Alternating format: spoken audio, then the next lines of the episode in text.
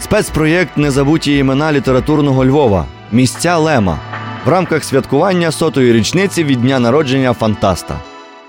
Сьогодні в нашій студії поетеса, літературознавиця, перекладачка Галина Крук. Наша розповідь буде присвячена передбаченням Станіслава Лема, які він здійснив у своїх науково-футурологічних есеях, зокрема про загрозу штучного інтелекту, віртуальної реальності, пандемії, перенаселення світу та інші виклики майбутнього.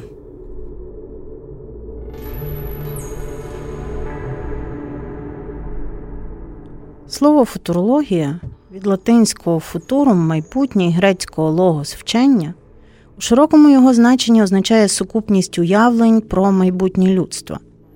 А в вузькому це галузь наукових знань, яка охоплює перспективи соціальних процесів, часто вживається як синонім прогностики, теорії розробки прогнозів, і прогнозування практики розробки прогнозів.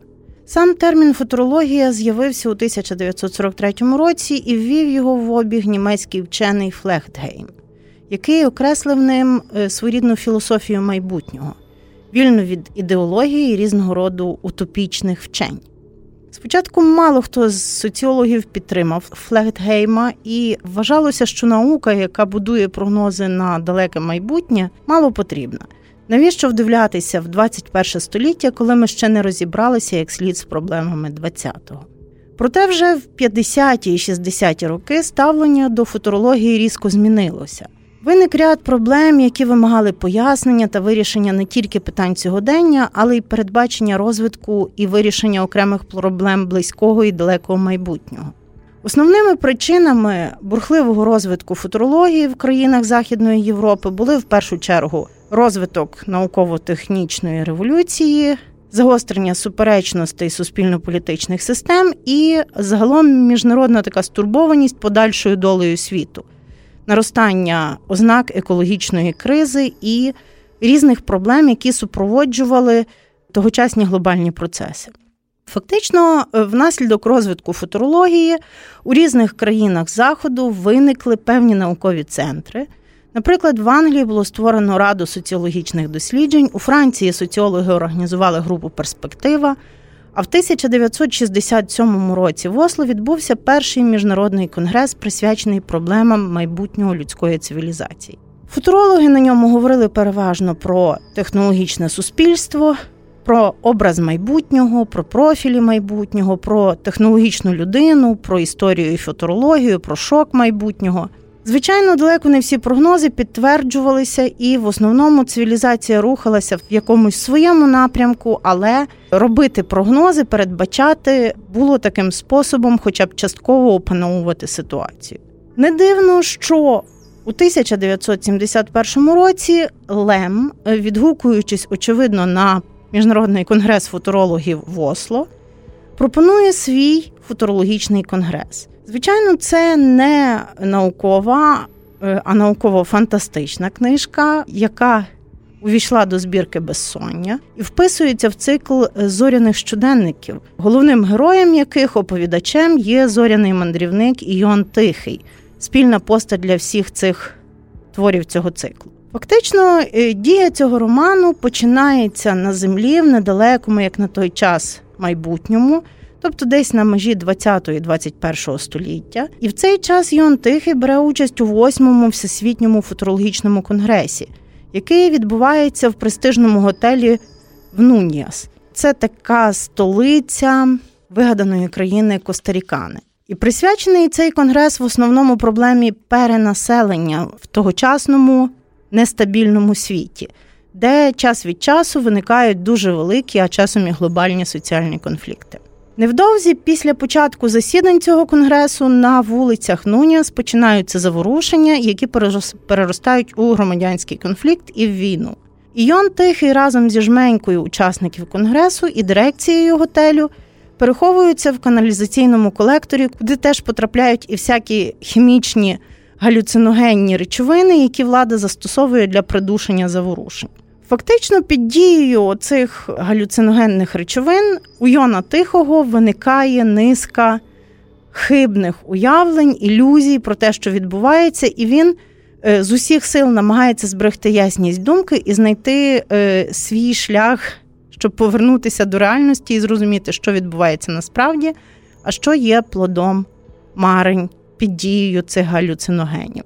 Він опиняється в лікарні, оскільки поранений, і йому починає вижатися щось інше, його заморожують, йому здається, принаймні в цьому в цих його видивах, що його визнають психічно хворим, заморожують і відповідно планують його розморозити і розморожують у 2039 році, тобто десь в якомусь нашому недалекому майбутньому. І опиняється він в дуже іделічному світі, в якому відбувається дуже багато дивних речей. Але ідилія цього нового світу пов'язана з тим, що влада розпорошує в повітрі різні хімічні речовини, які передбачають небажану соціальну поведінку, поширюють через власне через ці хімічні впливи легко засвоювані знання можуть викликати будь-яку проекцію, візію, покращити самопочуття, сприяти певним переконанням тої чи іншої особи. Тобто ми опиняємося в уявному світі, який Лем у своєму творі пропонує як одну зі своїх версій майбутнього. Звичайно, маємо справу до певної міри з антиутопією, тому що Йон Тихий у цьому новому світі незадоволений в цій новій псивілізації, яка впливає на організм людини, на психіку людини, і е, відповідно створює ілюзію буття замість реального буття.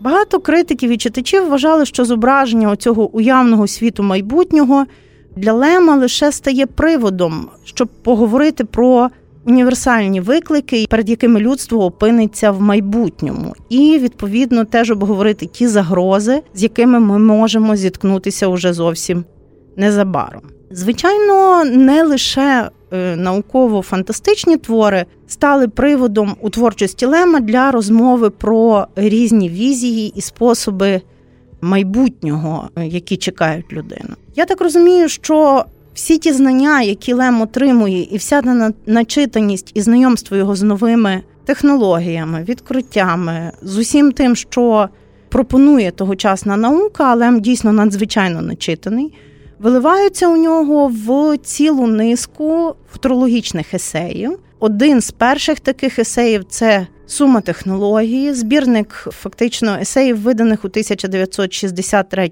році. Називається він за зразком суми теології Томи Аквінського і з відсиланням на одноіменну працю Альберта Великого. І тематично цей збірник е, філософських есеїв перегукується з науково-художніми дослідженнями англійського письменника Артура Кларка Риси майбутнього. Ця сума технології видається фактично по одному есею виходить у польській періодиці.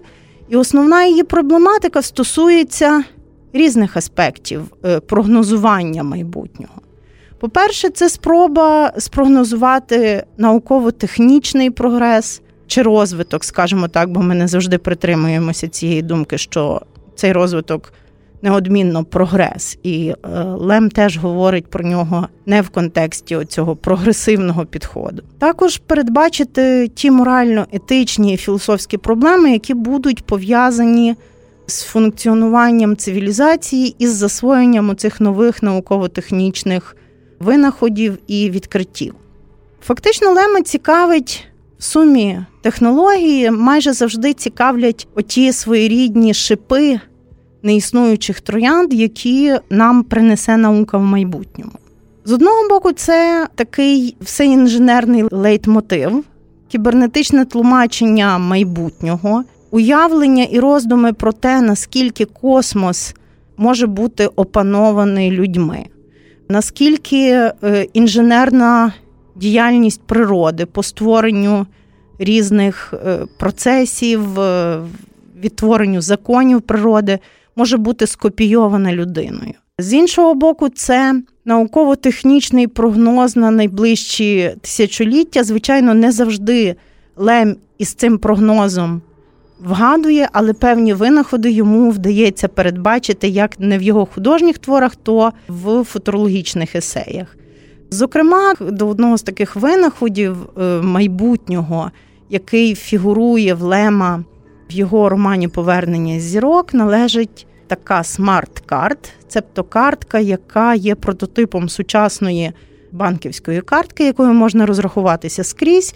В романі 60-х років герой отримує таку картку для розрахунків, і це видається якимось таким настільки нереальним винаходом майбутнього, е, що мало хто вірить у його можливість втілення. Натомість ми з вами зараз е, користуємося картками спокійно, і в нас навіть не виникає думки, що це могло бути колись е, навіть важко було це уявити.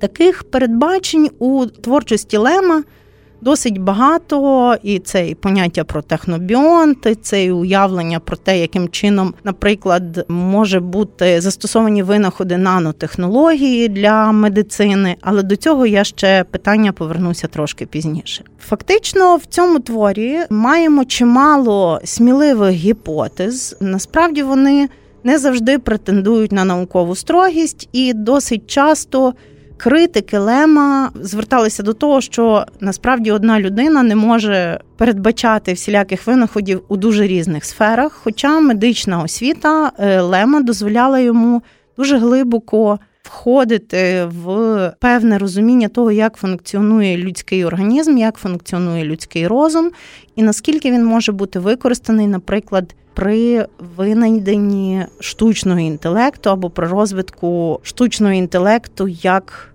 комп'ютерних систем, з якими маємо ми справу зараз. Зрозуміло, що певні проблеми, які були для футурології характерними чи типовими у 60-х-70-х роках, виявилися для нас досить далекими. Наприклад, ті уявлення, що у 90-х роках чи у 21 столітті людина опанує космос, полетить на інші планети, з'являться поселення на Марсі, Венері і інших близьких якихось небесних тілах поряд, місяці в тому числі. Це уявлення, які відпали і залишилися лише в сфері наукової фантастики чи фентезі.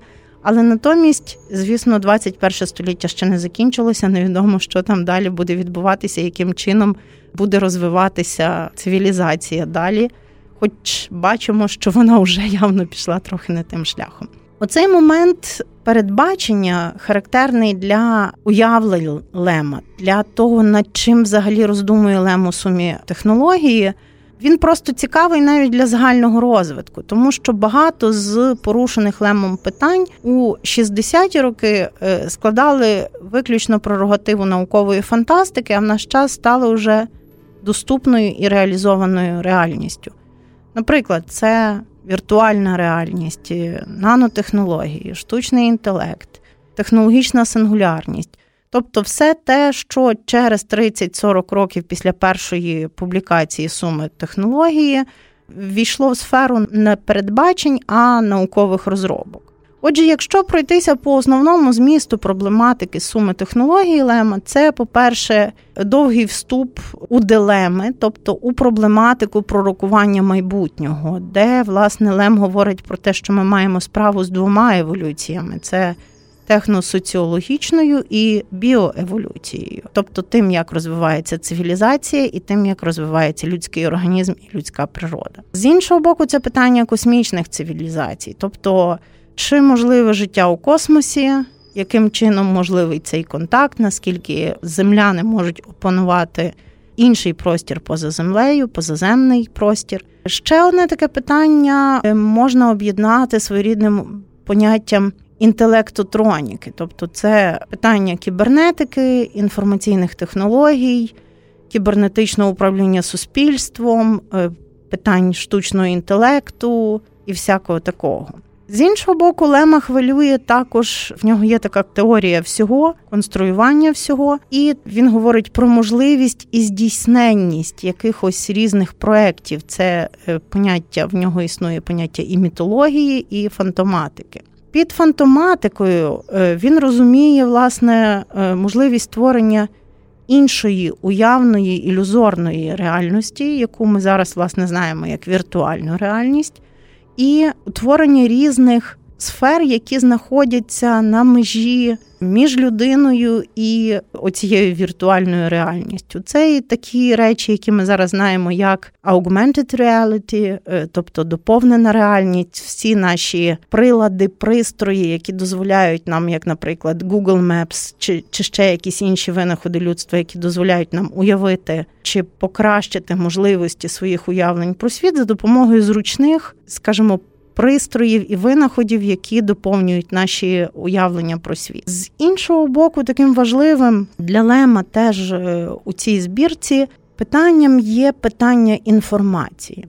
Тобто він переймається тим, що розвиток науки і цивілізації постійно призводить до того, що кількість знань збільшується, збільшується в геометричній прогресії і людина вже не в стані охопити цих всіх знань, осягнути їх і навіть просто з ними познайомитися. І можливо, припускає Лем у сумі технології. Колись дійде до вирощування інформації, тобто, можливо, стане доступним для людини такий спосіб, е, як, скажімо, доповнення генетичного коду, робота з генетичним кодом, тобто продовження тих ініціатив, які і можливостей, які має природа по створенню життя, а людина може це зімітувати, навчитися і спробувати якимось чином собі продовжити, сконструювати. Теж тут Лем говорить і про конструювання мови, і це є мова не тільки людська, але й мова коду програмування. І фактично він теж звертається до питань, що стосуються перспектив реконструкції людини як такої. Е, звісно, він тут відразу застерігає, що ну на цій стадії це в сумі технології ще не занадто багато цього є, але у пізніших творах, уже 90-х років, він багато говорить про те, що можливості створення людини, штучного створення людини, так? Тобто можливості впливу на ці процеси, можливості клонування. Це наразі ті сфери, в які ми не маємо доступу, які дуже під великою етичною забороною, тому що ніколи не відомо до чого призведуть ці винаходи, і наразі він дуже скептично ставиться до можливостей такого втручання людини в цей процес. Ця проблематика була згодом доповнена в наступній збірці есеїв, які вийшли уже в 1996 році під назвою Таємниця китайської кімнати. Власне, тут за основу взяти питання, яке це тест Тюрінга, в якому йдеться про те, наскільки можливе створення штучного інтелекту, який неможливо буде відрізнити від людського. І е, Лем підходить з усіх боків до аналізу цієї ситуації, і відштовхується він е, від усіляких таких негативних. Е, перспектив, які часто фігурують в науковій фантастиці, про те, що буде винайдено штучний інтелект, який, розвинувшись, пристосувавшись і опанувавши якісь потрібні собі знання, навчиться між собою комунікувати, домовлятися, і в певному часі машини опанують людське суспільство, і оскільки вони краще розвиваються, більш досконалі, більш розвинуті, у них кращі можливості по опрацюванню великого масиву даних, то відповідно вони зможуть е, з часом отримати владу над людиною. І е, Лем у цих своїх есеях розглядає таку перспективу, і, звичайно, він доводить послідовно, що не варто цього остерігатися, тому що наразі оце питання створення штучного інтелекту, який буде абсолютно антропоподібним, антропоморфним, тобто буде наслідувати людину, воно просто не стоїть, оскільки в функціях е, штучного інтелекту це не передбачено. Він може заміняти якусь із функцій людини, він може не розуміти тих даних, які він оцінює. Він може взагалі не бути в стані сформулювати сам собі завдання, виходячи з цієї інформації, яку він має. Тобто не варто переоцінювати і олюднювати ті процеси, вважає Лем, які стосуються питань досить іще недосконалого цього штучного інтелекту, представленого різними винаходами у сфері е, комп'ютерних наук. Лемова філософія майбутнього являє собою таке пізнавальне обговорення, обговорення онтологічних перспектив. І також е, з іншого боку він намагається давати і морально-етичний аспект всіх тих винаходів і процесів, які досліджує людина, людська наука, І оцей морально-етичний аспект, який з'являється у лемових текстах, він надзвичайно цікавий. Тобто він робить все-таки мірилом оцього всього науково-технічного розвитку е, людину. І Лем дуже чітко дотримується цієї міри, щоб не захопитися всіма цими техногенними процесами. Він постійно говорить про науку, про наукові винаходи як про двосічний меч, з яким ми маємо постійну справу, бо ніколи е, нема гарантій, що те, що ми винайдемо, не вплине в майбутньому, не може бути в майбутньому використане як така загрозлива ситуація для не, не створить загрозливих ситуацій для існування існування людства, бо все можна використати е, не лише на добро, але й фактично реверсом е, будь-якого добра в цьому є злий намір, і про це Лем не забуває говорити, аналізуючи кожен з винаходів цивілізації чи з можливих винаходів. Зацитую, власне, з е, його одного з есеїв у його таємниці китайської кімнати. Досі моя уява проєктувалася ніби в порожнечу фантазій, ув'язнена в окремих розділах книжок, таких як сума технології. Тепер же мли інформації починають вринати перші щаблі сходів, які ведуть до тих зухвалих і передчасно вигаданих шансів, у яких криється, можливо, навіть більше загрози для нашого виду, ніж тріумфу. Але оскільки ми вже знаємо, що поступ є автокаталітичним, що технологія, так само як біотехніка, є змінною незалежною від історії цивілізації, всі спроби її затримати, загальмувати, обернуться в прах. Великий жаль виникає через те, що мої передбачення, одягнені частково в костюми і показані в сюжетах science fiction, були не в Польщі і не визнані повністю правдивими, простіше кажучи, з'явилися як правда майбутнього, але не були відчитані. Бавлячись у прогнозування, можна передбачити, що в майбутньому комп'ютер простіше буде наслідувати людину, ніж людині комп'ютер. І в іншому місці Лем пише таке: за хребта 21 століття тим часом визирає не то Фата Моргана, не то примара молекулярних біотехнологій.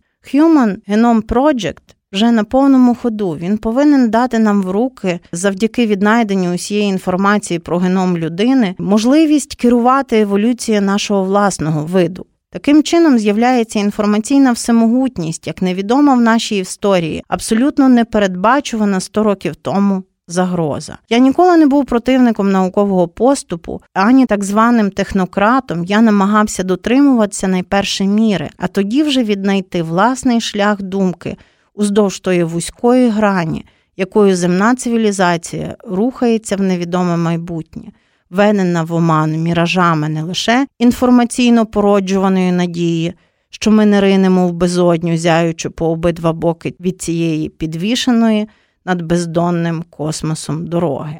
Фактично, таким чином Лем завжди вносить сумнів у райдужні перспективи і описи візій майбутнього і можливостей е, розвитку людської цивілізації, людської науки, але при тому він намагається аналізувати теж і можливості інженерної та біотехнології, і можливості центральної фантоматики, тобто впливу на уявлення людини про реальність. Але якщо, скажімо, периферійна фантоматика дозволяє створювати ілюзію з допомогою якихось окремих органів чуття, то центральна, на думку Лема, має створювати цю ілюзію через вплив на людський мозок. І, можливо, цей винахід теж буде дуже загрозливим для майбутнього людства, як передбачає Лем. Одну з важливих таких е, великих загроз і можливостей людини, е, на думку Лема, створює інформація, тобто її розвиток, її постійне збільшення у світі.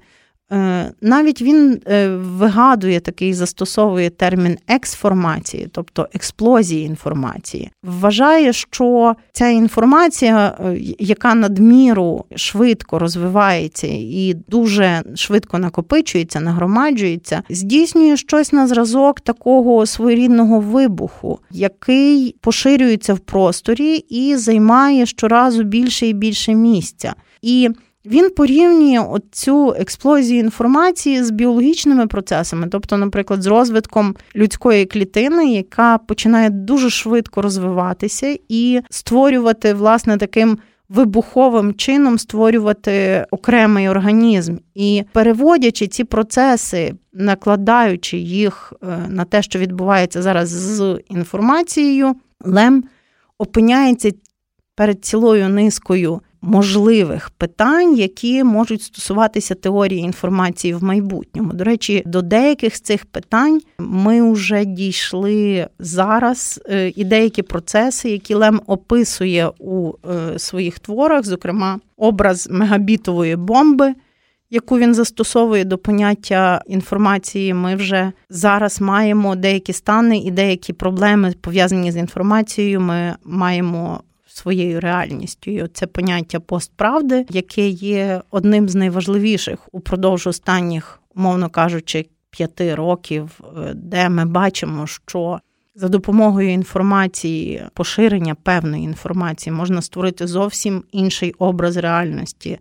І насправді фейкова інформація займає дуже багато місця і її неможливо в багатьох випадках е, через її значне поширення відрізнити від правдивої інформації. І, е, скажімо, Лем, наприклад, описує в одному зі своїх есеїв ситуацію, коли людина, намагаючись е, сховатися від надміру інформації, від великої її кількості, не в стані її переварити, людина починає обмежувати, звужувати собі канали інформації. І, наприклад, щоб уникнути цього колапсу і хаосу інформаційного у світі інформація починає бути дуже дозованою. Зокрема, якщо подивитися новинні канали багатьох великих е, всесвітніх мереж інформаційних чи компаній інформаційних, то ми побачимо, що вони дуже дозують інформацію, і можна побачити одне і те саме явище приблизно в подібному викладі. Лем, до речі, про це пише ще у таємниці китайської кімнати і згадує про цю особливість, е, що можливо ми в майбутньому опинимося перед такими інформаційними візіями, які є вже певним чином кимось створеними, відредагованими і поданими таким чином, щоб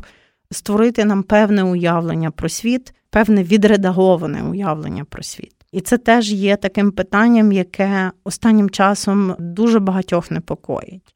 Говорячи власне про технологічні пастки, перед якими опиниться людина е, у майбутньому, Лем розглядає три основних таких загрози. Е, першою з загроз Є те, що на час е, створення таємниці китайської кімнати було ще дуже актуальним. Це загроза вивільнення, навіть не загроза вивільнення ядерної енергії, а власне втрата контролю над тим, як буде у світі далі відбуватися цей розвиток ядерної енергетики, і відповідно цей потенціал, який перестав бути настільки контрольованим після цього протистояння, після розпаду радянського союзу, після протистояння радянської цієї загрози ядерної і західної, де е, утворилася була стабільна стабільне протистояння, якась рівновага. Е, власне, Лем розглядає наступну ситуацію як загрозливу, як таку, яка може.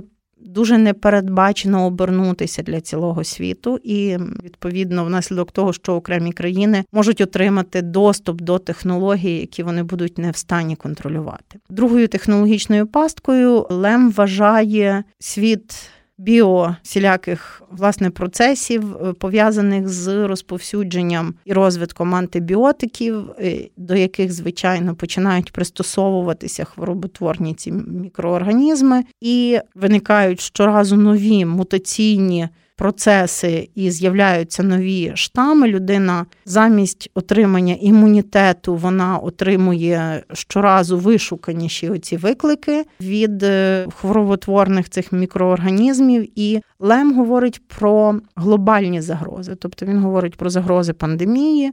Звичайно, на час, коли він пише це, е, такою найбільшою загрозою є поширення сніду, і він розповідає про те, яким чином аналізує просто цю ситуацію, яка утворилася е, в зв'язку з таким глобальним поширенням цього штаму, і він ще не знає про те, що ми опинимося, матимемо інші загрози, як показав останній час із ковідом, так останні пандемічні процеси, але те, про що пише Лем, не називаючи цієї пандемії, цілком вкладається в те, що ми отримали в майбутньому. Тобто, це ще один з таких прогнозів, які, на жаль, з цих візій про майбутнє Лема стали реальністю.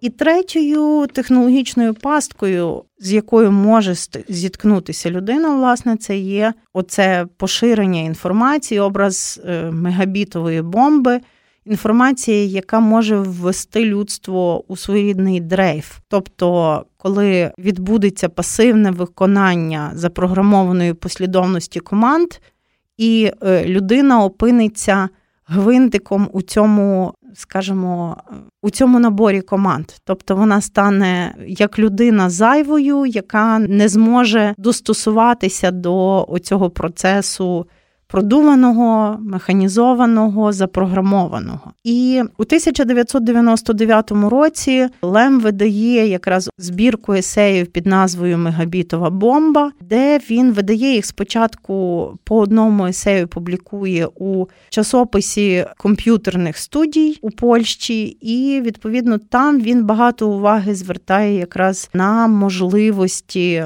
людського розуму в опануванні цієї інформації.